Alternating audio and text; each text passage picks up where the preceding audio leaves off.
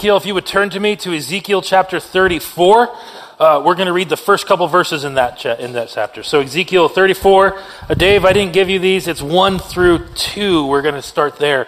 Yeah, that'll do. Uh, Ezekiel 34, verses 1 and 2. Let me find it, and we'll go. The word of the Lord came to me Son of man, prophesy against the shepherds of Israel. Prophesy and say to them, This is what the sovereign Lord says Woe to the shepherds of Israel who only take care of themselves. Should not shepherds take care of the flock? Okay, we'll start there. Would you pray with me? Father, thank you uh, for this passage. Uh, thank you for what we can learn about you throughout Ezekiel 34. Uh, may you be the teacher as we study this today. In your name, amen. I stop there because there's a lot of things that we need to know about this. You know, woe to the shepherds. First of all, how many of you have ever thought of shepherds? Right? Just one, two. Shepherds is not something that we're quite familiar with in our culture. Ever since the pastures of like fencing came around, we really haven't had a need for shepherds. We have fences and cowboys and things like that. So we're not really familiar in our culture of what shepherds do. Yes, we might sing about them come Christmas time, about how the angels appeared to them and they were afraid and they were the first witnesses to Jesus. But shepherding is something that kind of goes unheard of in our culture. Shepherding is one of the most ancient careers that you'll ever find. Abel in Genesis 4 was a shepherd. Later, as you continue in Scripture, Abraham was a shepherd. Lot, his nephew, took his flocks to go live by Sodom and Gomorrah. Lot was a shepherd. Jacob was a shepherd. In fact, when he went to, to, to, to marry his wife, Laban said, Shepherd my flocks. His father in law was a shepherd he became a shepherd. And so you have this on and on. Moses, one of the most famous people in the scriptures, was a shepherd for 40 years before he ever did anything to lead people across the desert. He was a shepherd. Some of the prophets that we study, Amos was a shepherd. He was a shepherd and he was also a sycamore fig farmer during, I guess he moonlighted in the off season or something. But he was that too. Shepherding in Scripture goes all the way back to the beginning. And it becomes this theme throughout all of the Bible of care. David was one of the most famous shepherds. If you remember the story of his life when Samuel comes to knock on the door and say, We need a king to his dad Jesse, he goes through all of the sons and he says, Is there anybody left? And his dad goes, Oh, yeah, there's David. He's out shepherding the flocks. Later, when David, after he was anointed king, went to fight Goliath, Saul said, No, no, no, no, you're too, you're too small. And then David says this in, a in to, to, uh, to Saul afterwards in, in 1 Samuel 17. He's making his case in verse 34 through 36. He's making his case on why he should be able to fight Saul. And he says, Look, uh, David said to Saul, Your servant was tending his father's sheep when a lion and bear came to take, them from the, take a lamb from a flock. I went after them, I attacked them, and rescued it from his mouth. And he rose up against me, and I seized him by his beard and struck and killed him. Your servant has killed both lion and bear, and this uncircumcised Philistine will be like one of them since he has taunted the armies of God. I had to get that last phrase in there because it's a good like this jerk is nothing compared to a lion. Uh, shepherding was something that was constant in Scripture, and shepherding carries with it this idea of care. It, it's this idea of direction, guiding, providing. And so, David, being the ultimate shepherd, pens the most famous psalm that we all know in Psalm 23, and he says, The Lord is my shepherd. David, the warrior, says, God is my shepherd, and I am the sheep. And because of this, shepherding became synonymous with comfort and care. And the most self aware individuals, no matter if they were kings, all admit that we all need some shepherding in our lives. David said this that the Lord is his shepherd, ergo, anytime you can work the word ergo in something, you do. Ergo, he's the sheep. If he's the Lord is the shepherd, someone has to be the sheep in the relationship. Isaiah talks about sheep. He says, We are all sheep, all of us. We're all sheep. We've all gone our own way. Therefore, we need a shepherd. We need a guide. We need someone to get us through this life. Someone who can show us the way. Someone who can give us wisdom. Someone who can direct, comfort, and protect us. Whether we know it or not, we need it in our lives. Yet for some, admitting that we need a shepherd is a difficult task. And so if you're like me and you read Psalm 23 and you think, well, I'm not a shepherd, I don't want to be a sheep, why couldn't David say, the Lord is the lion tamer and I am the lion? That sounds a lot better than being a sheep. Uh, being a sheep means admitting some things. Think about a sheep. They're not the smartest of animals. They don't have fangs, they're defenseless. They get lost a lot. You know that if a sheep rolls over on its back, it'll die eventually because it can't tip itself back over, especially if it gets too much stuff in its wool. Sheep are defenseless. They're, they, you can run up behind them. A friend of mine did this. You can run up behind them and clap your hands at them, and they'll faint because of the loss of blood to their head. Sometimes they'll have a heart attack and die. These are sheep. And so if you think, I'm a sheep, you're aligning yourself with something that's not really that great. But David says it. We're sheep. We need a shepherd. And when you're aware and you think about it, when you're honest with yourself, when I'm honest with myself, I agree. We don't have control. We're defenseless. We scare easy. And speaking for myself, I'm dumb a lot of times. And, and, and, and if, if David, who was a king, a decorated warrior, was okay being a sheep, then I guess I should be okay with it too. And maybe you should be okay with it as well.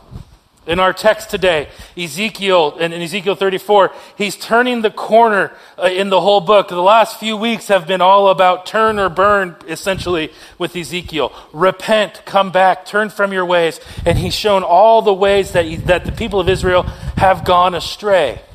In Ezekiel 33, he begins to turn the corner. If you look in every prophetic book, there's always a corner that's turned. There is the repent for you've gone the wrong way, and then it's all the judgments that will come if you don't repent. And then there's always a turning point in the last bit. Sometimes it's the last verse if you're in Amos, and it says, Now God will restore.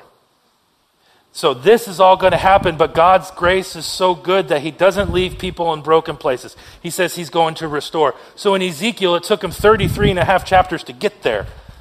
And then in, th- in, in, Ezekiel 34, he starts laying out the symptoms or the, the, the, the reasons why they find themselves in the broken places that they're in now. Remember, he goes back and he said, This is everything that's wrong. This is your sickness. Now, what led to it? In Ezekiel 34, it's you followed the wrong shepherds. You had shepherds in your life. You had shepherds that you took the wrong way. You stopped following the ways of Yahweh. You said that God is not your shepherd anymore. In fact, you're going to follow other things. And so he points out the root causes to what led them to this place of exile in the first place. They followed the wrong shepherd. So today I want to take the opportunity as we're here to look at the three things that we have an opportunity to follow as our shepherds. In your bulletins, you, you'll see three things. You'll see three people. I, or you'll see you, as in us. You'll see they, as in other things, and then you'll see the word I. And so as we look at this, uh, we all need to admit that we're being led by something. The question is, who is leading you? And what are they leading you to or towards? Is it the 24 hour news cycle that leads most of us to anxiety and being on edge and more and more division? Is it our bosses and role models who leave us with ulterior motives? Is it ourselves and we're led by emotions and motives, needs, pride, desires, image, status, bank accounts, all these things that tend to lead us? And for some of us, all the things that get us out of bed every day, these are what is leading us. They lead us out of the house, and oftentimes, whether it's any of those, it leads to more disappointment and more hurt. And so the first shepherd that we have an opportunity to follow is you. It's ourselves. We say things in our society as like, follow your dreams, you do you, live your truth, all of these nice little catchphrases. You are enough. And there's a row of books at Barnes and Noble. I went and checked on all of these things on how you can be a better you. All of them pointing to the subtle idea that you don't need a shepherd that you could find all the answers within yourself. And it's true, some of these things are great. We are free agents. We're free willed to do whatever we choose, and, but we're also free willed to follow whoever we want to follow. Some of these books are telling us really great, good things, and but they don't make great guides. Some of them are telling us good motivations, but motivations don't always lead to the best results. How many of you have done something out of a good intention and it just fouled up halfway through? I did that this week. I tried to do something nice for Carrie and I screwed it all up and it ended up bad. If my motivations were graded, graded it would have been awesome. But the results, terrible. Motivations are good, good things to get you going, but motivations aren't great leaders. Self reliance is something that we all want to have. However, part of self reliance is being aware of where your limits are. In Ezekiel 33, uh, Ezekiel's turned the corner in 33. He points out how people themselves have gone astray, how they've had the best of intentions, as people usually do, but they end up following their own ways. If you look at uh, Ezekiel 33, 31, and 32, if you have your app, click over. It says this My people come to you as they usually do and sit before you and hear your words, but they did not put those words into practice. Their mouths speak of love their hearts are greedy for unjust gain. Indeed, to them you are nothing more than one who sings love songs with a beautiful voice and plays an instrument well. For they hear your words, but do not put any of them into practice. Look, God says, look, those people are serving themselves. When you're left to your own devices, you will serve themselves yourself, and you will ignore the truth that's right in front of you. Our hearts naturally bend towards greed. We act loving, but the only thing is that when our hearts bend certain ways, when we are give way to ourselves, it's for unjust gain. God said the people have followed themselves and they've ceased to put their God's word into practice. You might be a capable individual. You might be well achieving individuals, but we are not great shepherds of ourselves we tend to get lost when left to our own devices. I'll speak for myself and why I'm not a good shepherd. Uh, I have mood swings. I, I, I, that sometimes I can't control. Yesterday, I was in a pretty sour mood all day long. No idea why. It's just the way it went. I have a capability to mess up relationships. I am sometimes not at peace with everyone, and it's a matter of time before I probably upset you, so just hold on. It's just the way it goes. Uh, I have multiple and compounding irrational fears. Sometimes I fear things that are going very well. Like, why is it going so well? This shouldn't be. There should be a problem. I make mistakes and I need forgiveness. I've lied and I've probably lied about lying. This is why I'm not a good shepherd. Can any of you join me in those? Yet here we are with our culture that stands around us and says, You can shepherd your own self. You're good enough to lead yourself. But how has that been working? Self reliance is a great, great asset to have in your life. But self reliance is an awful shepherd. David wrote Psalm 23 in the first three words The Lord is my shepherd. Four words. I'm good at math too. Add that to the list describe is the thesis for everything. The first two words, the Lord, and everything else describes the answer of the Lord. He says, Yahweh is my shepherd. And everything falls into line on how good Yahweh is. But if we were to rewrite the psalm in our own words, it might read something like this. I found this this week. I am my own shepherd. And if I am my own shepherd, I am always in need. I stumble from mall to mall and therapist to therapist, seeking relief, but I never find it. I creep through the valley of the shadow of death and I'll fall apart. I fear everything from downed power lines to pesticides, and I'm starting to act like my mom. I go to weekly staff meetings and I'm surrounded by my enemies. I go home and my goldfish and my dog give me dirty looks. I anoint my head with Tylenol. My Jack Daniels runneth over. Surely misery and misfortune will follow me, and I will live in the house of self doubt the rest of my life. When you are your own shepherd, this is the end result. When you think that you can handle everything by yourself, what ends up happening is we come to the end of ourselves and we're more and more disappointed. We think we're getting results, but we're actually going backwards. Jesus has this conversation with the woman at John 4, and he's having this conversation with her at the well. She's in charge of her own life. If you look closely at the way she's saying things, she had her theology right. She had her pattern down. She knew when to go to the well. She had everything worked out, but it really wasn't working for her. And Jesus points it out. She comes face to face with Jesus, and she said, and he says to her, "It's a cold day. It's a hot day you're still thirsty and you're going to drink all this water and you're going to be thirsty again. You're following your own desires, you're following your own self, and how's that working for you? And Jesus says subtly in Brad's version, it's not. Follow me, Jesus says. Allow me to be your shepherd, and you'll never thirst again. Perhaps that's something like you. You've done so much on your own, and each time you've come up worse than before because the well of yourself has gone dry. Maybe it's polluted and you need res- refreshment. Just like Jesus said to the woman on that day put down your pots and fill them with me. Fill yourself with me. You won't need those anymore. Self reliance, you, sorry to break it to you, do not make a great shepherd of your life. We need a better one. If it's not you, it's other people. And so it's the they. They will guide me. Other people will guide me. In Ezekiel 34, it says again, the verse two verses, the shepherds of Israel, they pro- prophesy and say to them, This is what the Lord said You only take care of yourself. Should not the shepherds take care of the whole flock? Other people will only watch out for other people. Now, some context with this. You can look at this word shepherd. In Hebrew, it's the word ka'al. It, it, it, can mean, we look at this and sometimes think it's, it's just pastors and priests. But the surrounding culture, if you look at what shepherds were, they weren't just priests. They were those who were in charge.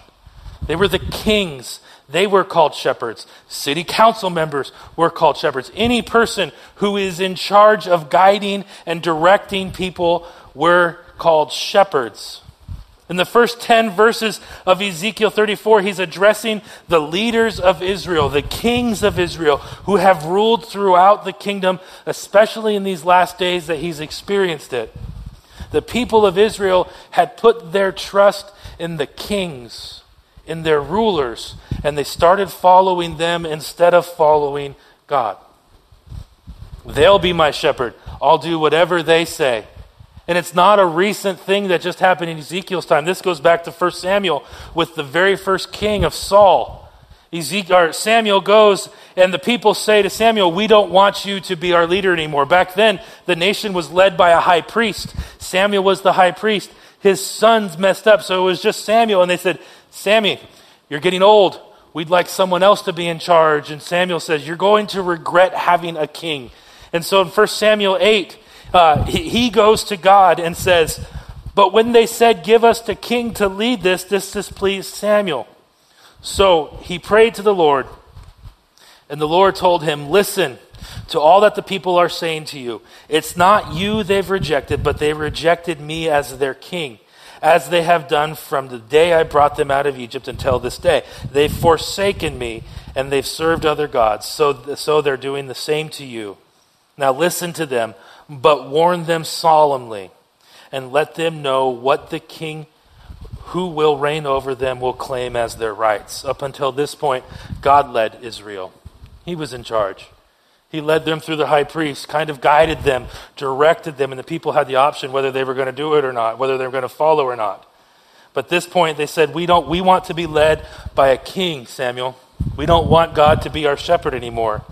But with their request came a great warning. Sure, God says, allow the king to be your shepherd. And he continues and he goes on pretty detailed of what's going to happen. You're going to have war. Your sons are going to fight and die. Your daughters will be sold off. He'll take your land. He'll take your money and you will become his slaves. This is what happens when we let other people lead. They just pillage everything and they take over. You want the government, he says, to be your shepherd, and that's what you'll get. This won't work out too well. And that's exactly what they got. Back in Ezekiel 34, uh, verse 3, he says, This is what's happened. You eat the curds, governments, shepherds, you eat the curds, you clothe yourself in wool, you slaughter the choice animals, but you do not take care of your flock. Sound familiar? It sounds like the warning in Samuel 9. You have not strengthened the weak or healed the sick or bound up the injured. You have not brought back the strays or searched for the lost, but you have ruled them harshly and brutally. That phrase, you have ruled them harshly and brutally, is almost verbatim of something that was said in Exodus. Everything goes back to Exodus. I'll say it every week. In Exodus, the people of Israel were ruled by Pharaoh, who ruled them harshly and brutally. It's a little nod to Ezekiel to say, tell them that because they led, they followed the other people, they found themselves back in the same situation of Egypt, where they're being led harshly and brutally. It says in verse 6 My sheep wandered all over the mountain, on every high hill. They were scattered all over the whole earth, and no one searched or looked for them. Government and authority might be good for making policy, but they were never intended to be our shepherds. However, if you dare to have a conversation with anyone about government, you'll always hear these hints that we still put a lot of hope and trust in our government. If we just get this person elected in this election, then we'll be better. If if we get this person voted out, then everything will be back to normal. Have we heard that lately? Yes. We, what we need are more new laws. What we need is a morally upright person who will be in charge. Vote this party, vote for this initiative and that proposition. And on and on it goes. Yet here's the problem there's nothing wrong with being politically aware, but the moment that those politics and government become your hope for a better tomorrow, guess who you're following? You're not following the Good Shepherd. You're following government, regardless of what party. They have become your shepherd. And there's no hope in that. There's the warning in Samuel, there's the result in Ezekiel. If it's not the government who's doing the shepherd, sometimes uh, the word shepherd is also termed of religion. Sometimes people put their hope in rules of religion that included these priests. Sometimes they say, well, the priests are in charge. They'll tell me everything to do right. I'll just follow them. The problem is you're following a priest, you're not following the shepherd. If we, if we just obey these set of laws, is what the priest would say. If you just obey these ones, you'll be okay. But if your hope is in laws, if you just pray enough, if you just fast enough, if you just are holy enough, if you're give, good enough, then you'll be blessed and then you'll be pleased. But in this way, the priests actually led people astray. They took them down the wrong path of wrong motives and took them to places and, and all done in a, in a good way and things that looked good, but they were far away from what God had intended. They looked at the 613 laws of the Torah to say, This is our shepherd. And they became so fixated with law keeping that they missed what the law was trying to say. The laws were good. The laws served a purpose of setting Israel apart. The laws were God's source of wisdom and justice, but the laws were never adequate enough to complete or guide or give the new human race out of their broken condition. So they showed us how to live in obedience in God, but they never really were meant to be our shepherd. According to their standards, if they followed the law, they were living biblically, but the law caused them to absolutely miss Jesus when Jesus was right in front of their face. You remember the story? It's like every single one of the miracles. Jesus does something awesome. Uh, he puts mud on a dude's eye. He heals a woman just by having her touch his cloak. All of these things. And what do the religion, religious leaders of the day do? They completely miss the miracle and go, You broke a law. And if I'm Jesus, I'm like, Yeah, but that dude can see now. So tell me, which one's different? Which one's better? The law kept them from seeing Jesus. They had their rules, and their rules was the guide, but sometimes our rules and religion can get in the way of us seeing Christ Himself. The laws were meant to point us to a greater shepherd. The law, as Paul says in Romans, uh, it was ex- exposed us to the greater problem that this isn't enough. The law was never meant to be upheld by us. It all pointed to Jesus. And it happens today. If we pray harder, if we worship more, if we read the Bible more, if we don't get drunk, if we don't smoke, if we never dance, don't watch R rated movies and some PG 13 movies. I grew up and I couldn't go to the theater because it, it was the cinema. and it said sin. Amma. And so uh, that, that way the theater was bad. If we don't go to movies, then then we'll be holy. Then we'll have the right. If I just follow these rules, I'll be on the right path. But what happens? The same thing that happened in Israel. You're so focused on doing that you miss the grace of being next to the Savior and you miss Jesus. We're so weighed down with obligation and guilt that we never experience the freedom and peace that Jesus offers. That's why Jesus tells the parable in Matthew 11, 28, or not the parable, but the application point. He says, Come to me, all you who are weary and heavy burdened, I'll give you rest. Take my yoke upon you, on you. Learn from me, for I am gentle, I am humble in heart, and you will find rest for your souls. My yoke is easy, my burden is light. A yoke had two meanings. A yoke is what tied the oxen together when they were doing their plowing, but a yoke is also what a rabbi would say if you wanted to follow the rabbi. You'd say, I want to follow you. The rabbi would say, Here's my yoke. This is what you'll do in order to follow me. And it was a list of things, very difficult things in order to keep up. Jesus says, Look, the yoke that I'm offering you is easy, it's light. Follow me, and you'll find rest. It, you'll, you'll find me. You won't find more rules. You'll find grace. Jesus was different. He says, Follow me, you'll find rest. You aren't a good shepherd. They aren't a good shepherd.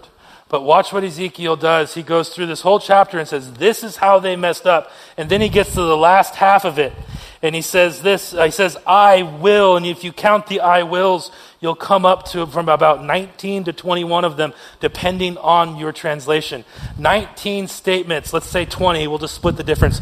20 statements right there that says everything that God will do. I will, I will, I will. For this is what the sovereign Lord says in uh, Ezekiel 34, 11 through 12.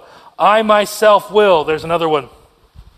For my, I will search for my sheep and look after them. As a shepherd looks after his scattered flock when he is with them, so I will look after my sheep. I will rescue them from all the places where they are scattered on a day of clouds and darkness. For this reason, it starts out with. For what's the reason? Because everywhere else they can think of is filled with terrible, terrible shepherds. The first half shows why the people got there. The second half says, You don't have to stay like this. In fact, here's the good shepherd I will search. And if you look down the last half of Ezekiel 34, I will search, I will bind, I will destroy the wicked, I will shepherd you, I will judge the wicked. We don't have to carry the burden of judging anymore. I will save. I will place you in a place of peace. I will make peace. I will bless. I will provide. I will care. And on and on it goes. All of this points to this part that the presence of the Good Shepherd is supposed to take away the fear that we have in the worst of situations.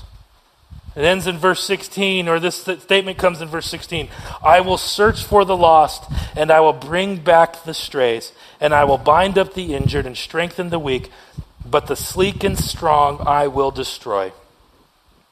I will shepherd the flock with justice. Why? Because this is what good shepherds do.